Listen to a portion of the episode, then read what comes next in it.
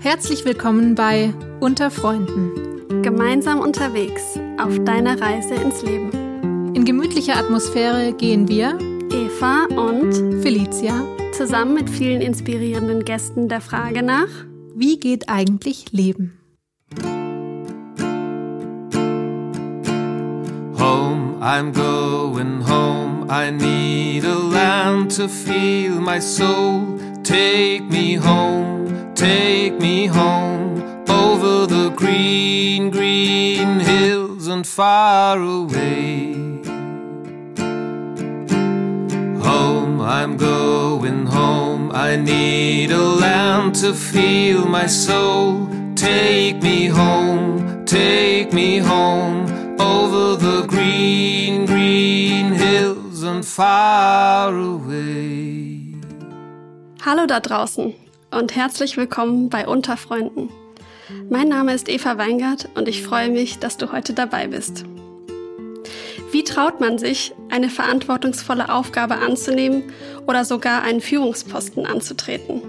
Sich zu zeigen mit all seinen Stärken und Schwächen und eine klare und gelassene Haltung zu entwickeln und zu bewahren, auch in Zeiten, in denen man kritisiert wird und vielleicht sogar angegriffen wird welches Mindset es braucht, erfolgreich zu führen und wie ein spiritueller Unterbau dabei helfen kann, darüber spreche ich mit meinem heutigen Gast, Dr. Alexander Gerber. Er ist promovierter Agrarwissenschaftler und seit über neun Jahren Vorstand des Demeter-Verbandes. Wenn sich das für dich spannend anhört, dann bleib unbedingt bis zum Ende dabei, bewerte und vor allem abonniere den Podcast, damit du in Zukunft nichts mehr verpasst. Hallo Alexander. Hallo, ich grüße euch alle. Schön, dass du heute dir die Zeit genommen hast. Direkt mal eine, naja, ketzerische Frage zum Einstieg. Kann jeder deinen Job an der Spitze einer Organisation machen?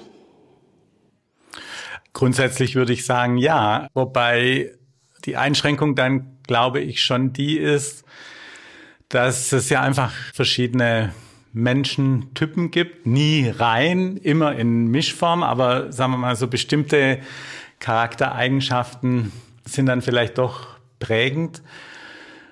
Da gibt es viele verschiedene Ansätze oder Modelle, aber vielleicht ganz vereinfacht laufen sie immer auf das Gleiche raus. Also es gibt eben den Macher, die Führungskraft, die eben auch Führung oder Verantwortung übernehmen will. Es, es gibt mehr den künstlerischen Typ, der einfach sprudelt vor neuen Ideen, die man umsetzen könnte, aber sich ein bisschen schwer tut, das auch runter auf den Boden zu holen.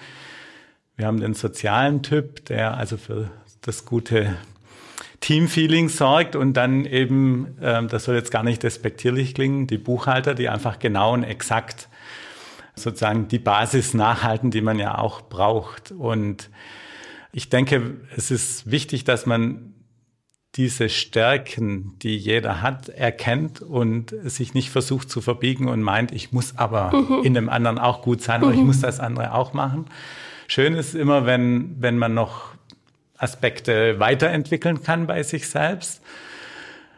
Und äh, ganz wichtig ist natürlich auch, das merkt man jetzt, glaube ich, schon oder kann man sich vorstellen bei dem, was ich gesagt habe, dass nachher es auf das Team ankommt und das Team braucht die Mischung all solcher Leute. Also ich allein als Führungskraft wuppe gar nichts.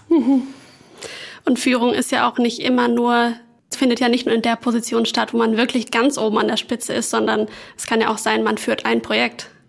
Genau, natürlich, selbstverständlich.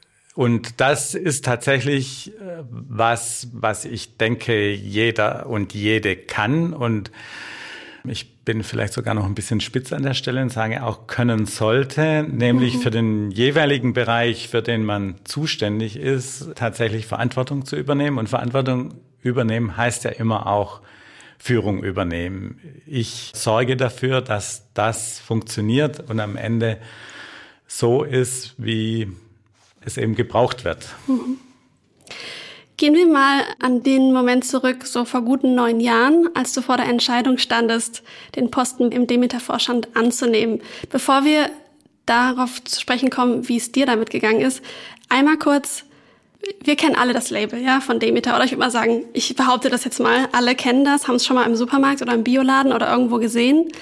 Kannst du noch mal ganz kurz zusammenfassen, was macht Demeter genau und warum ist es so erfolgreich? Wir sind ein Verband, in dem landwirtschaftliche Betriebe, Bäuerinnen, Bauern, aber eben auch Verarbeiter, Händler und auch Verbraucherinnen zusammengeschlossen sind. Also das heißt, wir bilden die ganze Wertschöpfungskette ab. Wir werden jetzt dann bald 100 Jahre alt. Es geht zurück auf den landwirtschaftlichen Kurs von Rudolf Steiner. Damals gab es in Deutschland große Güter, mehrere tausend Hektar groß, die von Spitzenkräften, also sehr gut ausgebildeten Agrarwissenschaftlern verwaltet wurden. Und die haben festgestellt, dass die Fruchtbarkeit bei den Tieren, aber auch bei den Pflanzen abnimmt und haben Steiner gefragt, ob er nicht Gesichtspunkte hat, eben mhm. auch zur Landwirtschaft. Und er hat dann am Pfingsten 24 den landwirtschaftlichen Kurs gehalten. Und schon damals hat sich dann im Prinzip ein Zusammenschluss gegründet, wo die Landwirte, die da anwesend waren, gesagt haben, ja, wir müssen das ausprobieren und erforschen, was Steiner uns damit auf den Weg gegeben hat. Das ist für mich ein ganz wichtiger Aspekt. Also keine Rezeptelandwirtschaft, sondern Erfahrungslandwirtschaft. Mhm. Man muss es selber ausprobieren und Erfahrung sammeln, ob und was wie funktioniert. Und ähm, schon wenig später, also vier Jahre später, hat man dann festgestellt, das Ganze nützt ja nichts, wenn wir diese Produkte und diese besondere Qualität die da erzeugt wird auf den Höfen, nicht auch gegenüber den Verbraucherinnen und Verbrauchern sichtbar machen. Und so ist schon 1928 dann die Marke Demeter eingetragen worden. Und insofern kann man sagen, wir haben drei oder vier wesentliche Aufgaben. Also wir arbeiten daran, die biologisch dynamische Wirtschaftsweise weiterzuentwickeln, wobei das eben nicht nur Landwirtschaft ist, sondern ähm, es gibt quasi Geschwisterkurs, wenn man so will, den nationalökonomischen Kurs. Uns geht es eben auch darum, wie man äh, Wertschöpfungsketten fair gestaltet. Also das ganze Thema, was heute mit Nachhaltigkeit und sozialer Verantwortung hochkommt, spielt da auch eine, eine große Rolle. Aber dass man das sozusagen pflegt und weiterentwickelt. Der zweite Bereich ist dann tatsächlich die Zertifizierung, also wo wir den Verbraucherinnen und Verbrauchern gegenüber einfach, aber auch untereinander uns die Sicherheit geben, dass wir nach äh, gleichen Maßstäben arbeiten und das, was wir versprechen, auch einhalten. Und dann natürlich die ganze Marktbearbeitung, Marketing, Markenpflege. Das sind so die drei wesentlichen Aufgaben. Und mit dem ganzen Setting verstehen wir uns aber eben auch als eine gesellschaftliche Bewegung. Also wir sagen mhm. immer, wir sind die Bewegung mit der Marke. Und das bedeutet, dass wir eben auch politisch und in der Öffentlichkeits- und Pressearbeit aktiv sind. Und das ja auch schon echt lange im Vergleich zu vielen anderen Verbänden. Ne? Also mit knapp 100 Jahren seid ihr ja schon echt einer der ersten, ja, die diese Bewegung auch vorangetrieben haben. Macht's das auch so erfolgreich? Ja, die Tradition mag eine Rolle spielen, aber ich glaube, was viel entscheidender ist, ist, dass wir klingt ein bisschen blöd, ich sage das auch nicht so gerne, aber wir haben die strengsten Richtlinien. Mhm. Also wir haben die weitestreichenden Vorgaben. Wenn Bio, dann richtig sozusagen und dann eben Demeter. So ist ein bisschen die Denke bei den Verbraucherinnen und Verbrauchern, die Demeter-Produkte kaufen. Und ähm, also wenn man jetzt so Leute fragt oder wenn, man, wenn ich im Zug jemanden treffe mhm. und ich werde gefragt, ja, für wen arbeitest du oder so, ich sage Demeter, dann kommt eigentlich immer, ah ja, ah, Demeter, das sind doch die strengsten und die besten. Ah. Ja. Und äh, es ist auch bestätigt durch viele äh, repräsentative, ungestützte Umfragen, dass Demeter tatsächlich als das vertrauenswürdigste und nachhaltigste Bio-Siegel oder Biomarke in Deutschland gilt. Und äh, ich glaube, ein ganz wesentlicher Punkt, warum wir das erreicht waren, war eben tatsächlich, dass wir uns nicht nur als ein Prüfstempel sehen, der eine bestimmte Qualität abprüft, wie das beispielsweise der TÜV bei den Autos macht oder eben auch wie das Selbstverständnis der anderen Bioverbände ist, sondern wir haben uns ähm, Anfang der 2000er Jahre entschieden, Demeter ganz bewusst als Marke, als Co-Marke für unsere Hersteller zu führen. Wir haben äh, die Marke dann damals oben mittig auf allen Etiketten platziert. und haben auch so kommuniziert, dass Demeter sozusagen eine eigenständige Markengemeinschaft mhm. ist. Und das verbunden eben mit dem hohen ethischen Anspruch und dem Wertegefüge, was uns ausmacht, hat trotz sehr geringer Mittel und einem sehr kleinen Marketingbudget dann dazu geführt, dass wir, dass wir diese erfolgreiche Position erreichen konnten. Es ist trotzdem wie ein kleines Wunder, dass uns das so gelungen ist, macht uns aber natürlich sehr froh, denn, und das ist natürlich auch wichtig, es ist meiner Meinung nach die Voraussetzung dafür, dass wir auch die höheren Preise erzielen können am Markt. Also ich würde mal sagen, wir sind tatsächlich der einzige Verband, der aufgrund der Marke höhere Preise am Markt realisieren kann die wir aber brauchen, weil der Aufwand mhm. bei uns dann eben ja, auch klar. am höchsten ist. Ja. Und es lohnt sich auch für den Geschmack. Ja, hoffentlich. Also ja. daran sollte man es natürlich merken. Aber das ist ja das Schöne, ähm, dass man das bei ganz vielen Produkten auch merkt. Jetzt muss ich nochmal kurz eine Lanze brechen für, für unseren, den wir scherzhaft bei uns manchmal intern äh, Demeter Freiwilligendienst nennen. genau, bei uns ist es nämlich so, man kann auch einen Freiwilligendienst bei einem der vielen Demeter-Höfe machen und Seit kurzem gibt's auch das FÖJ, also das freie ökologische Jahr, was man an vielen Höfen machen kann. Also falls ihr da Lust drauf habt, dann schaut einfach mal auf unserer Website, da gibt's dann noch mehr Informationen dazu. So, jetzt kommen wir wieder an den Punkt zurück von guten neun Jahren. Du standest vor dieser Entscheidung, in diesen erfolgreichen Verband nicht nur einzusteigen, sondern ihn zu führen. Was ist dir da durch den Kopf gegangen? War das, beschreib mal deine Gefühlswelt in dem Moment.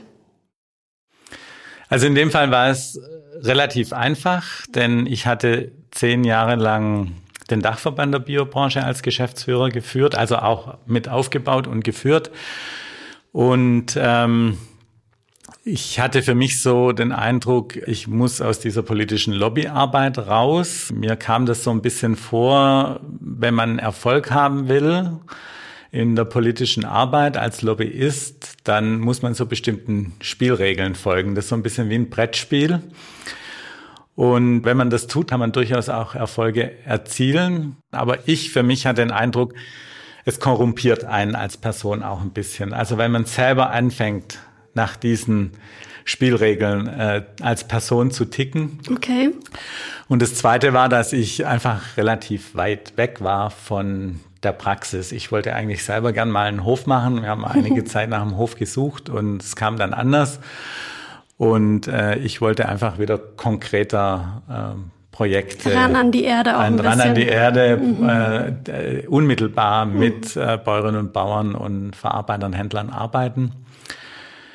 Und dann bin ich eben gefragt worden, tatsächlich vom damaligen Aufsichtsratsvorsitzenden, ob ich mir nicht vorstellen könnte, als Vorstand zu Demeter zu kommen. Und das war für mich dann tatsächlich wie ein Sechser im Lotto, weil ich gar nicht suchen musste, sondern gefunden wurde und weil es für mich so ein bisschen die Rückkehr ähm, dahin war, wo ich eigentlich herkomme. Ich habe auf dem biodynamischen Betrieb meine Lehre gemacht. Ich habe während dem Studium mich intensiv mit biodynamischer Landwirtschaft beschäftigt und war dann aber als äh, Geschäftsführer vom Dachverband natürlich für alle da. Und jetzt konnte ich mich wieder auf das konzentrieren, was äh, auch mein Herzensanliegen ist, nämlich die biodynamische Landwirtschaft. Mhm. Und ja, deshalb fiel die Entscheidung ganz leicht. da müsste vielleicht für meine nächste Frage noch ein paar Jährchen zurückgehen. Es gab ja irgendwann auf jeden Fall die Situation, dass du das erste Mal ja so eine Führungsrolle eingenommen hast. Ja. Was hat dir geholfen, dich das zu trauen?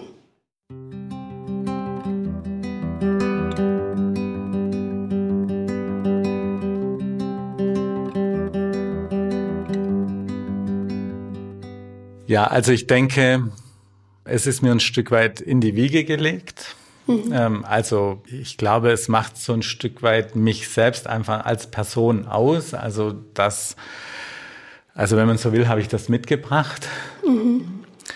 Und dann kam aber sicherlich zu Pass, dass ich Pfarrersohn bin. Pfarrer? Ja. Mhm. Und wir sechs Jahre lang in Lateinamerika gelebt haben als Familie. Ah, wo genau? In Kolumbien. Cool. ¿Hablas español? Sí, podemos continuar en español, no, aber no, no, dann äh, verstehen uns nicht mehr alle. Genau. Und, ähm, und also diese Kombi, glaube ich, also in einem Pfarrhaus aufzule äh, aufzuwachsen, was ich eben so erlebt habe, dass man eben immer auch für andere da ist. Also unsere Türen waren eigentlich immer mhm. offen für alle möglichen Leute. Und dass meine Eltern ihre Aufgabe, insbesondere eben auch in Kolumbien, immer auch als eine soziale und politische verstanden haben. Und dann eben auch der Kontrast, als wir dann zurückkamen nach Deutschland zwischen dem, was ich dort in Lateinamerika mhm. erlebt habe und dem, wie ich dann plötzlich hier in die deutsche, Uff. europäische Welt eingetaucht bin, das hat in mir natürlich die Frage entstehen lassen, warum gibt es diese krassen Unterschiede? Und da muss ja. man doch dann was dagegen tun. Ja. Und wir waren tatsächlich hier in Stuttgart äh, das erste halbe Jahr nach unserer Rückkehr und ich war damals 14, 15 und ich weiß noch gut, wie ich damals mit meinem Bruder hier dann rumgetingelt bin, bei jeder Veranstaltung von Amnesty International in irgendwelchen dubiosen Hinterhöfen, äh, wo irgendwie Spenden für die Guerilla in El Salvador gesammelt wurde und so weiter und so fort. Und dann habe ich eben Abitur gemacht in Schwäbisch Gmünd, in einer Schule, die direkt unterhalb, also 500 Meter Luftlinie wahrscheinlich nicht mal, zu der Fläche, wo die Pershing-Raketen damals stationiert waren, also voll in diesem heißen Herbst, äh, wo es um die, um den NATO-Doppelbeschluss und die Nachrüstung ging. Das war so ein bisschen das politische Umfeld, in dem ich sozusagen groß geworden mhm. bin. Und ich sage es mal so, also diese Kombination, also einerseits das protestantische Elternhaus, wo so eine Ethik war, dass unsere Aufgabe hier eigentlich die ist, die Welt weiterzuentwickeln. Mhm.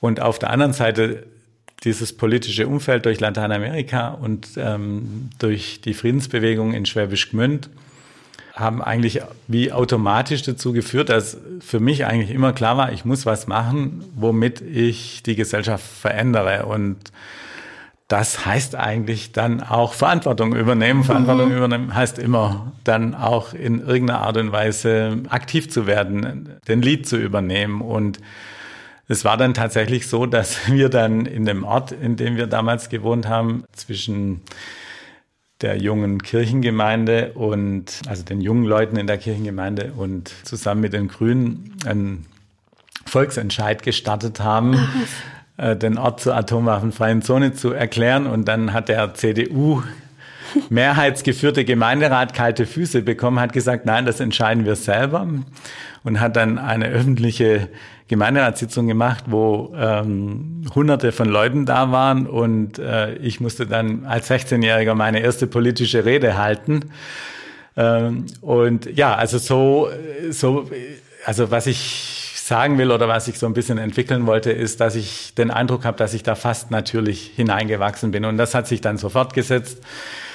Äh, ich äh, bin dann selbstverständlich in den Vorstand äh, des Waldorf-Kindergartens, als die Kinder dann in den Kindergarten kamen. Ich war dann selbstverständlich äh, im Vorstand der Waldorf-Schule, als äh, die Kinder dann in der Schule waren. Selbstverständlich. Und ja, das also ja, selbstverständlich ja, in dem halt, Sinne, ne? dass ich, äh, also da ist ja dann meistens ein Bedarf da ja. und ich habe immer auch Ideen gehabt, was man tun könnte. Ja. Und das war dann immer der Ruf, dass ich mich auch in diese Verantwortung äh, gestellt habe. Und ich habe nach dem Studium dann äh, promoviert und hatte dann äh, die Möglichkeit, ein großes Forschungsprojekt äh, zu leiten. Also das heißt, meine erste berufliche Aufgabe nach der Promotion war dann auch gleich ein 30-köpfiges Forschungsteam zu leiten. Easy. Also das war, äh, also ja, also insofern, es begleitet ja. mich tatsächlich im Prinzip von Anfang an und war für mich selber eigentlich nie eine Frage. Und ich, also die, die, die Frage ist ja vielleicht auch so ein bisschen, wie kann man sich das zutrauen oder ja. wo kommt das Zutrauen her? Und Vor allem auch vielleicht, wenn man jetzt nicht das schon so mit in die Wiege gelegt ja. bekommen hat oder ja, die Familie einfach eh schon so drauf ist und man so einen rebellischen Anteil in sich trägt. Ja. Vielleicht hast du da noch irgendwie so. Also ich denke, was, was hilft und was ich auch meinen Mitarbeiterinnen und Mitarbeitern immer sage, äh, ist, denkt die Dinge vom Ende her. Hm. Und wenn man die Dinge vom Ende her denkt, dann ergibt sich ja eigentlich automatisch, was ich dann da, wo ich jetzt bin, tun muss, um da hinzukommen. Ja. ja. Und ähm, also das ist so der eine Strang und der andere Strang ist, überlegt immer, was passiert, wenn ich an einer bestimmten Stelle die Verantwortung abgebe und nicht mehr weitermache. Dann lade ich es immer entweder bei jemand anders ab oder es wird nichts. Mhm.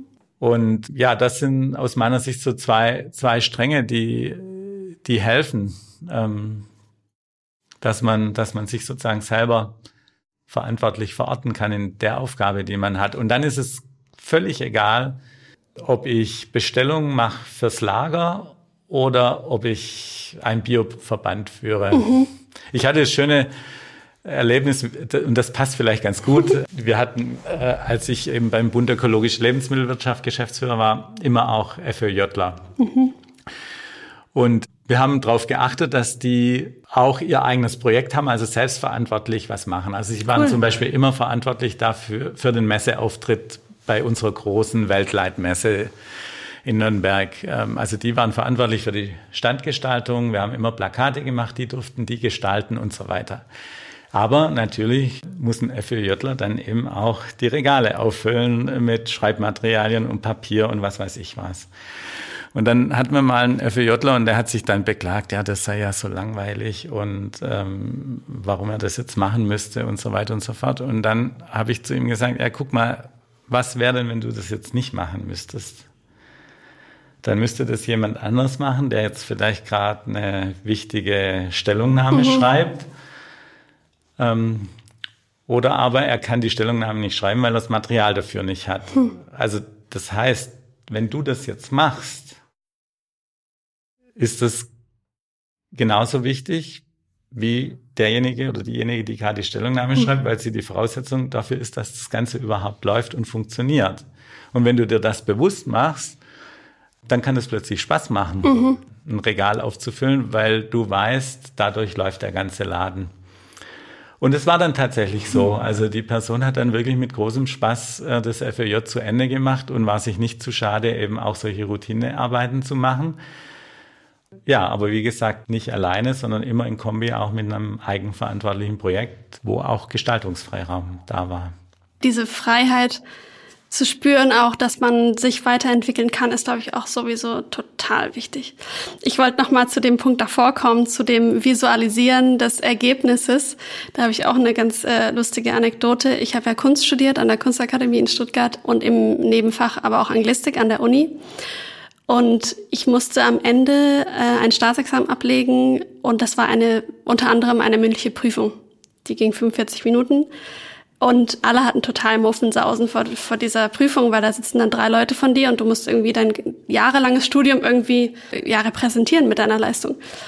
Und da habe ich genau, zu dem Zeitpunkt habe ich davon gehört, sich zu visualisieren, man wäre schon an dem Punkt, die Prüfung ist schon vorbei. Es hat super geklappt und man stellt sich auch so den Raum vor, so, so genau wie es geht. Und fragt sich dann, was waren die Schritte, die ich gemacht habe, um da zu landen? Was ist da so gut gelaufen?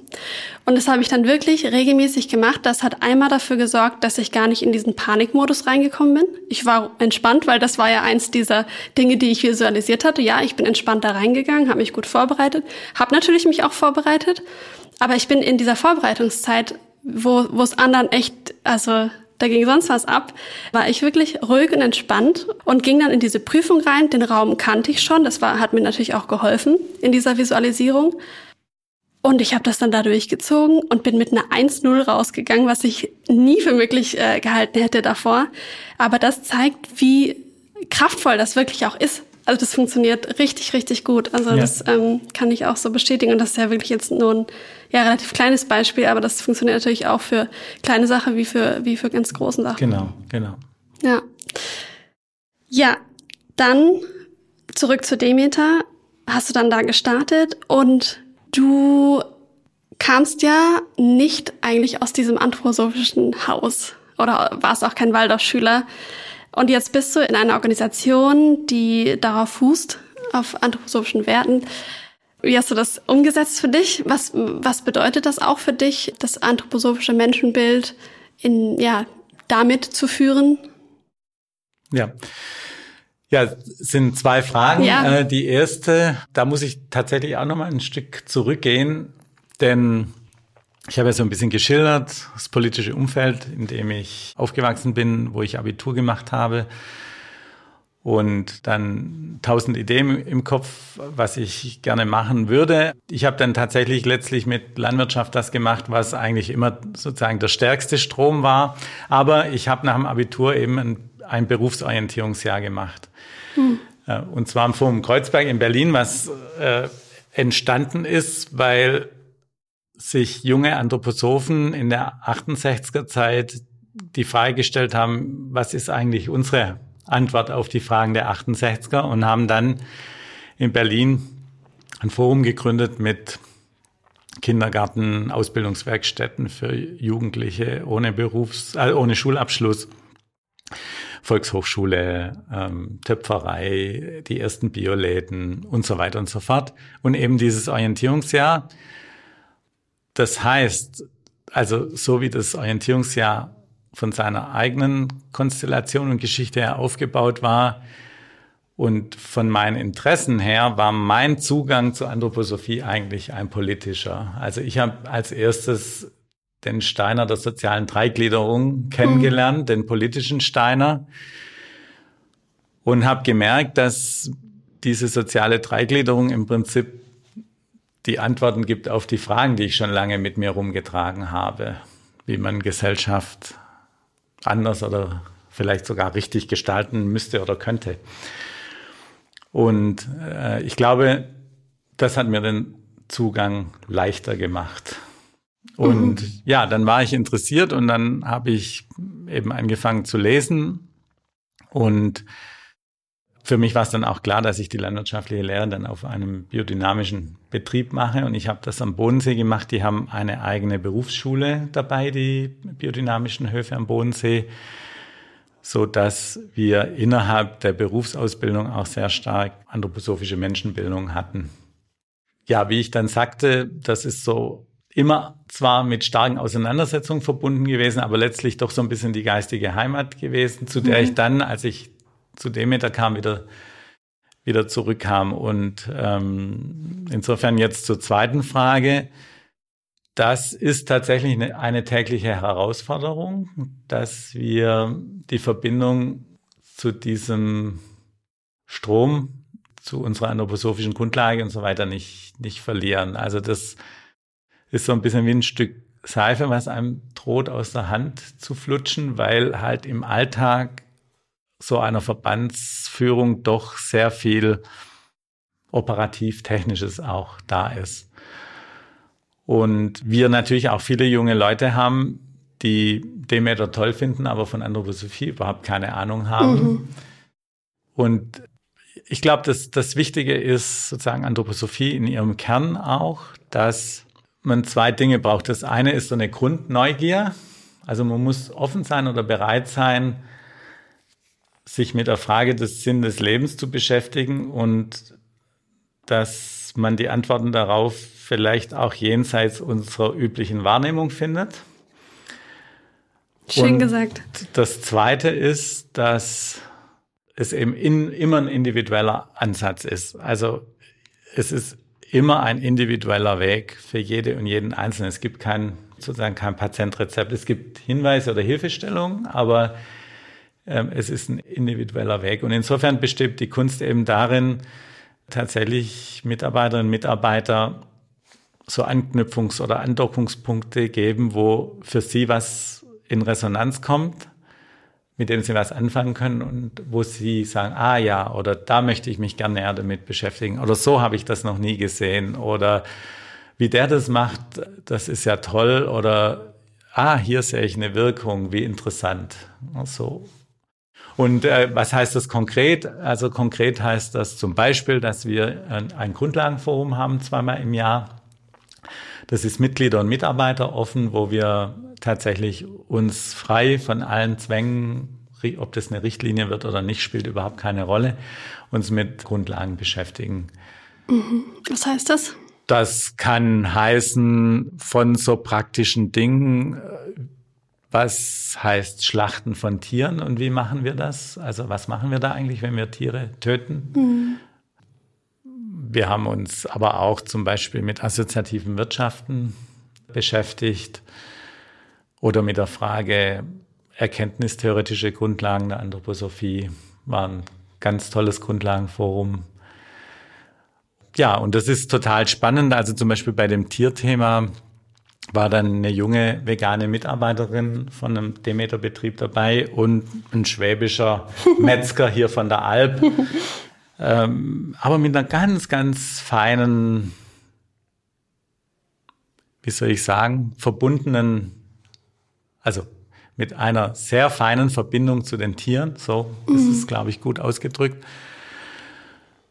Und dann einem Demeter-Landwirt, der sich auf schamanische Art und Weise von seinen Tieren verabschiedet, bevor er sie schlachtet. Und da spürt man ja schon, also das ist lebendig und äh, da kommen gute Gespräche und neue Erkenntnisse zu Wege. Das ist auf jeden Fall ein spannendes Thema. Das muss man eigentlich nochmal Sind wir vollkommen abgekommen von dem Thema äh, spiri äh, spirituelle oder anthroposophische Komponente in, in, in der Mitarbeiterführung, genau. Ja, genau, versuch mal da nochmal zurückzukommen, wobei ich das sehr, sehr spannend finde, was du erzählt hast. Wie definierst du für dich gute Führung?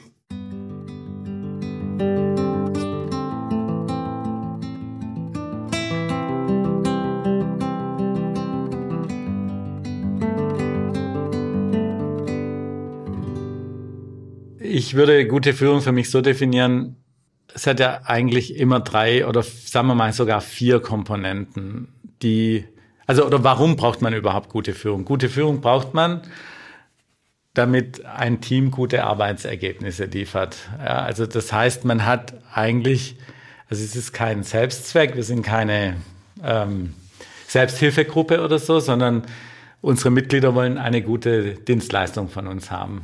Also das heißt, auf was es gerichtet ist oder was am Ende auf jeden Fall dabei rauskommen muss, ist, dass wir inhaltlich gute Arbeit machen. Das Zweite ist, dass diese Arbeit von Menschen gemacht wird. Und die sind somit am allerwichtigsten dafür, dass irgendwas überhaupt entsteht und gemacht wird. Und das kann ich aber nur machen, wenn, oder die machen nur eine gute Arbeit, wenn, wenn sie ihren Fähigkeiten entsprechend gefördert werden ich sage bewusst gefördert, also nicht nur entsprechend ihrer Fähigkeiten was tun können, sondern ich denke, der Entwicklungsgedanke ist wichtig, dass, dass es immer auch darum geht, selbstreflektiv zu sein und zu überlegen, kann ich für mich, kann ich für die Sache, kann ich für das Team sozusagen auch das noch anders oder besser machen. Mhm. Und damit habe ich dann die dritte Komponente angesprochen. Es geht eben immer auch um Teams. Also ich arbeite ja nicht alleine, sondern ich arbeite immer mit einer Gruppe.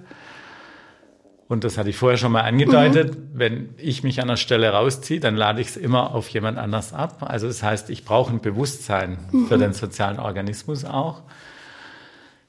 Und das vierte sind dann natürlich die Rahmenbedingungen. Also habe ich einen Schreibtisch, den man Höhen verstellen kann oder nicht?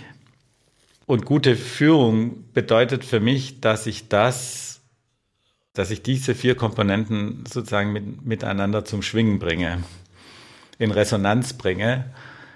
Und äh, dass im Prinzip ein Austausch stattfindet zwischen mir als Führungskraft und den Kolleginnen und Kollegen auf Augenhöhe, was dazu führt, dass, dass ein gemeinsames Bild entsteht, das gemeinsam getragen wird und dass daraus heraus die Kolleginnen und Kollegen dann auch in der Lage sind, selbstständig und eigenverantwortlich zu arbeiten und zu handeln. Du hast in einem anderen Interview auch mal gesagt, Führung auf Herzebene. Was meinst du damit? Ja, das ist jetzt im Prinzip der nächste Schritt oder eine Weiterentwicklung von dem, was ich jetzt mehr so strukturell und grundsätzlich gesagt habe. Denn ich habe ja zwei Komponenten angesprochen. Das eine ist das Inhaltliche und ich glaube, das große Problem oder vielleicht die große Herausforderung oder vielleicht auch das, was in der Vergangenheit Führung ausgemacht, aber eben auch so problematisch gemacht hat, ist, dass man sich immer nur am Ergebnis orientiert, also auf der inhaltlichen, intellektuellen Ebene, Zahlen messen hm. und äh, Boni-Systeme und was mhm. weiß ich was alles. Aber es sind ja Menschen, die arbeiten und die zusammenarbeiten und die Begegnung mit diesen Menschen findet eigentlich nie auf der intellektuellen Ebene statt, sondern sie findet eigentlich immer auf der Herzebene statt. Mhm. Und es, es geht, glaube ich, um ein, um ein Gleichgewicht und auch, wie soll ich sagen, um, um einen Rhythmus auch zu finden zwischen, oder äh, Rhythmus ist an der Stelle vielleicht nicht ganz das richtige Wort, sondern äh, um, um eine, eine Beziehung zwischen diesen zwei Ebenen in jedem Menschen selber und ich glaube, das kann man auch ganz gut nachvollziehen. Also wir stehen ja oft auch privat vor Entscheidungen, die wir zu treffen haben. Und dann Richtig. in der Regel machen wir die sehr intellektuell. Mhm. Und dann treffen wir eine Entscheidung und dann haben wir die getroffen und dann merken wir, ah, nee. Irgendwas stimmt nicht. Und das ist aber die Gefühlsebene. Mhm. Und wenn wir, und, und wenn wir aber die Entscheidung sozusagen auch auf der Gefühlsebene durchleben, vielleicht so wie du das mit deiner Prüfung gemacht hast, dann glaube ich, kann man spüren, ob es stimmig ist oder nicht. Und es geht mir tatsächlich auch als Führungskraft im Alltag, im Berufsleben so, dass ich mich an der einen oder anderen Stelle dazu habe hinreißen lassen, sozusagen auf der intellektuellen Ebene eine Entscheidung mitzutragen wo ich aber kein gutes Gefühl dabei hatte. Und das, mhm. und das rächt sich immer. Mhm, also das, sich das, immer. Ja. Die, das Gefühl ist an ja. der Stelle eigentlich ein verlässlicher Ratgeber. Es gab ja mal so eine Zeit lang diese, diese, diese Modebewegung, sage ich mal, emotionale Intelligenz, mhm. aber die trifft natürlich auf diesen Kern. Mhm.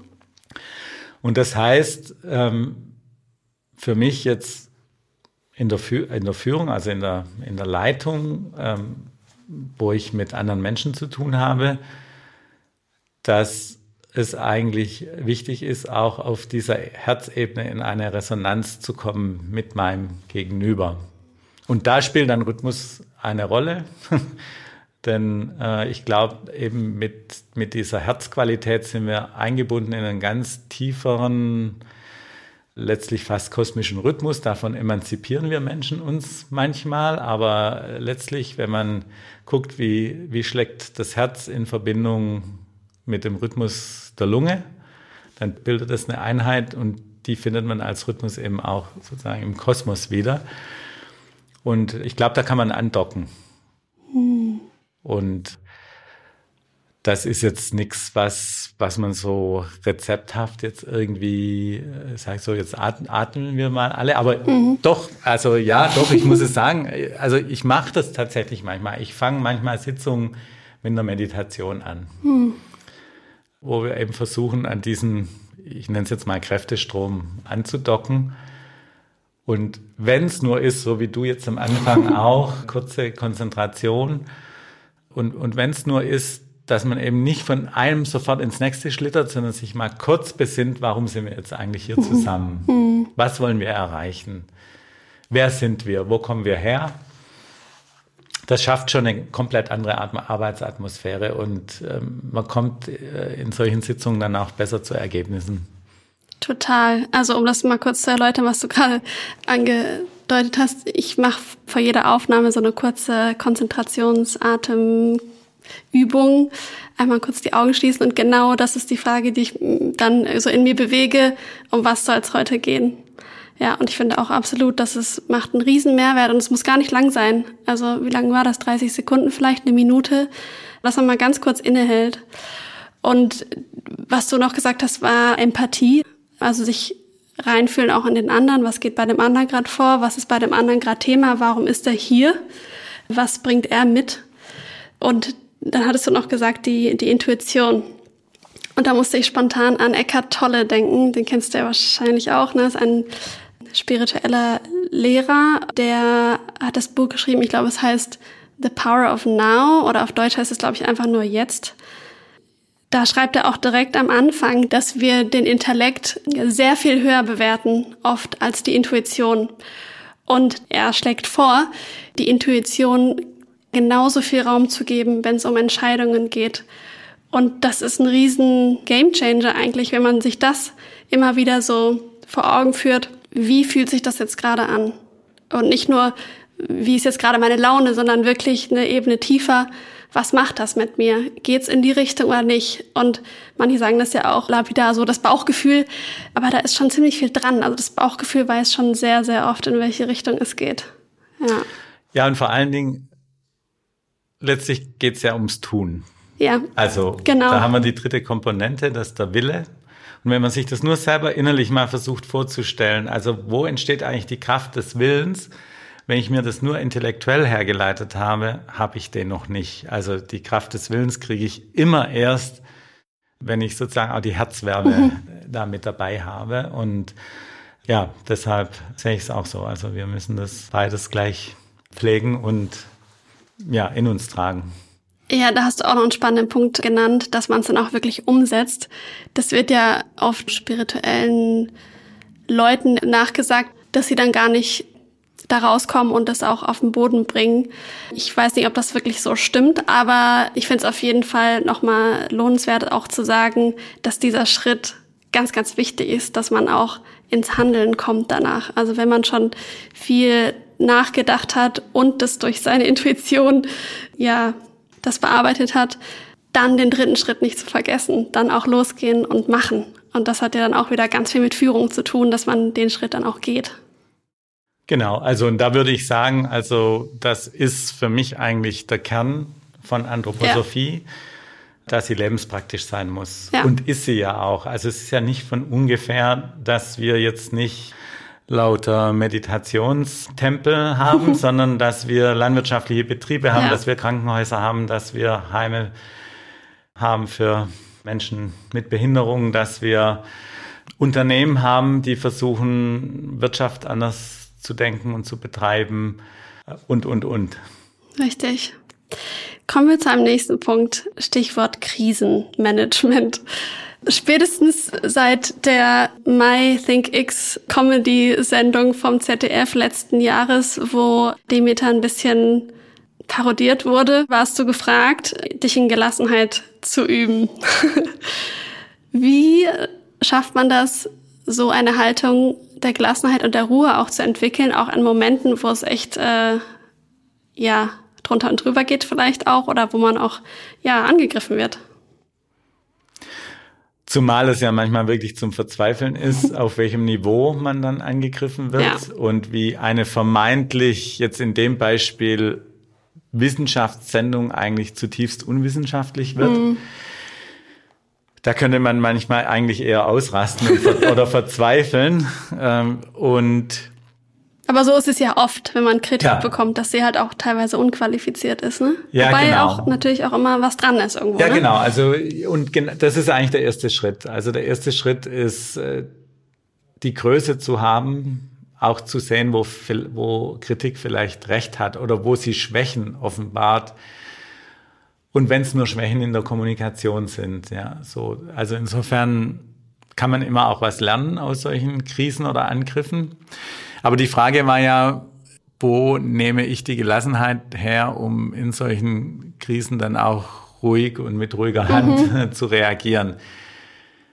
Ich denke, es sind zwei wesentliche Komponenten. Also das eine ist, dass man sich seiner Sache sicher ist, also dass man ein gutes Fundament hat und auch da spürt man es ja tatsächlich mhm. schnell, wenn das nicht der Fall ist. Wenn man Luftschlösser baut oder wenn man Argumentationen hat, die nicht tragen oder wenn man Dinge macht, von denen man nicht wirklich überzeugt ist, das spürt man ja auch. Ja. So. Und ähm, da, also das ist, das, das ist, glaube ich, ganz wichtig, weil, weil das einem auch die Gelassenheit gibt, dass ein solche Anfeindungen jetzt nicht persönlich oder gar als ganze Organisation anfechten.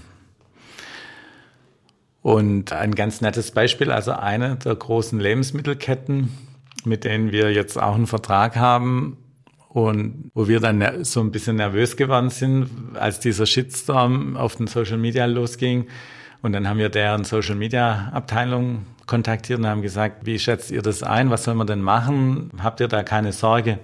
Ach, das ist für uns ein Fliegenschiss, das ist für uns gar nichts. Macht Ach, euch echt? keine Sorgen. Mhm. So. Und das ist eben der zweite Punkt, der wichtig ist, äh, dass man, dass man sich nicht jaloux machen lässt. Also das heißt, die Sachen richtig einordnen. Mhm. Ist nicht immer einfach. Also jetzt nicht, dass das alles easy peasy wäre, weil da haben wir tatsächlich auch einen Fehler gemacht. Ähm, es gibt ja da diesen einen Blogger, der ähm, da angefangen hat, sozusagen systematisch gegen Anthroposophie zu schießen. Und am Anfang haben wir gesagt, wir können nicht auf jeden Murks, der da auf Social Media verbreitet wird, reagieren. Das ist ein Kampf gegen Windmühlen. Mhm. Und dann war es aber eben so, gut, das konnte man nicht vorhersehen, aber es ist eben so gekommen, dass dieser Mensch, der eigentlich gar kein Experte ist, plötzlich als Experte gehandelt wurde mhm. und von Zeitungen interviewt wurde oder sozusagen als der Experte, was Anthroposophie-Kritik angeht, gilt. Und spätestens an dem Punkt wird es dann natürlich gefährlich, weil es systemisch oder sogar systematisch wird. Und da haben wir dann tatsächlich auch massiv eingegriffen. Also das heißt, wir, wir prüfen in der Zwischenzeit jede Aussage juristisch und wenn man mhm. dagegen vorgehen kann, gehen wir auch dagegen vor. Mhm. Ja, also insofern, ich glaube, die Ruhe braucht immer auch das Gegengewicht der Aktion. Aber die Aktion muss halt besonnen sein. Mhm. Was denkst du, können anthroposophische Verbände, Waldorfeinrichtungen und Organisationen, Unternehmen tun, um auch offen zu bleiben für Weiterentwicklung und auch in Resonanz zu gehen mit ganz, ganz vielen Menschen. Und nicht, dass es so ein Phänomen ist, in dem nur Leute, die eh schon aus dem Kontext kommen, da anknüpfen können, weil das ist ja was, was Demeter super kann und was super gut funktioniert.